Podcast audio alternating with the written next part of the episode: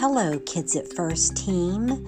I'm excited to wish you a Merry Christmas. We are just days away from it. Um, we will meet again, our Sunday morning team, this Sunday. Um, so I will look forward to seeing you.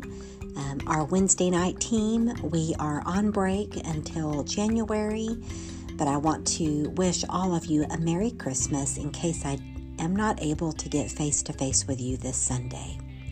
Have y'all heard about the Christmas star that's going to be happening on December 21st on the winter solstice? It is when Jupiter and Saturn will be very close to each other. They will appear very close in the sky. They will be very bright. This has not happened for 794 years, so it will be quite the spectacle very special, and I think we need something special this year. So I hope you are able to see that um, December 24th, 21st. Um, I was thinking this Christmas about the wise men.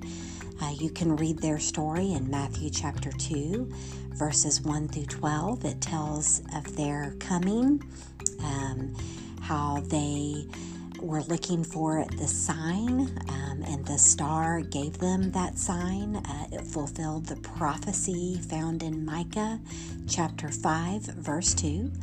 Um, and they came looking for this Messiah, this king, um, and they wanted to give him gifts. And you know the gifts gold, frankincense, and myrrh. Well, I was thinking about these three gifts and their deeper significance, how gold was so treasured and valuable. It is today, and it certainly was in that time. Um, and they gave this gold to baby Jesus, a very, uh, a very poor family. Jesus and Mary and Joseph. Um, in the scheme of things, um, in the society that they were born in, um, were very much uh, in uh, considered at a poverty level.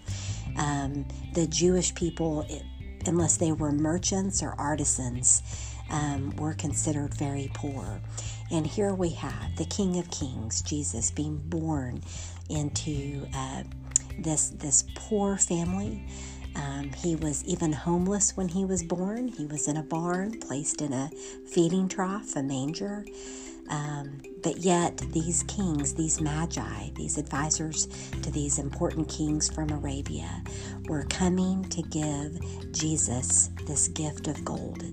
And gold was usually reserved as a gift for kings. So, isn't it interesting that he received uh, the gift fit for a king, and he was more than just a king. Jesus is the King of Kings.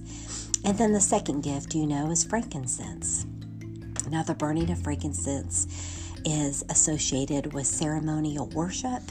Um, and here we have uh, this frankincense being given uh, in worship to Jesus, who is again our King of Kings. Frankincense uh, was often a gift that was given and used in the presence of deity. And certainly, Jesus is deity. He is the Son of God. Uh, and here we have him as baby Jesus incarnate, the Son of Man. Yet he did not step out of his deity, he was still also the Son of God. Um, and then we have myrrh, which was um, used for anointing people for special tasks. We know that Samuel anointed David in the Old Testament. Uh, often kings were anointed, uh, but also myrrh was used as an anointing for the body um, in a burial ritual. Um, and so this gift was given to Jesus, knowing of his sacrifice that he would be making. Um, not only again are they worshiping him, but they are foreshadowing this beautiful gift that he's going to give us, um, this task that he's been appointed, this very special mission to pay the price for all sin, redeeming humanity. If only we would all choose him um, and worship him. I hope that you will look more into these three gifts gold, frankincense, and myrrh and be as blessed as I have as I have researched them and thought about the significance um, of them being given to Jesus, our King of Kings, our Lord of Lords, who paid a price, who his by his very birth, life, death, and resurrection, this beautiful sacrifice that he made for us. Merry Christmas and um, have a wonderful week.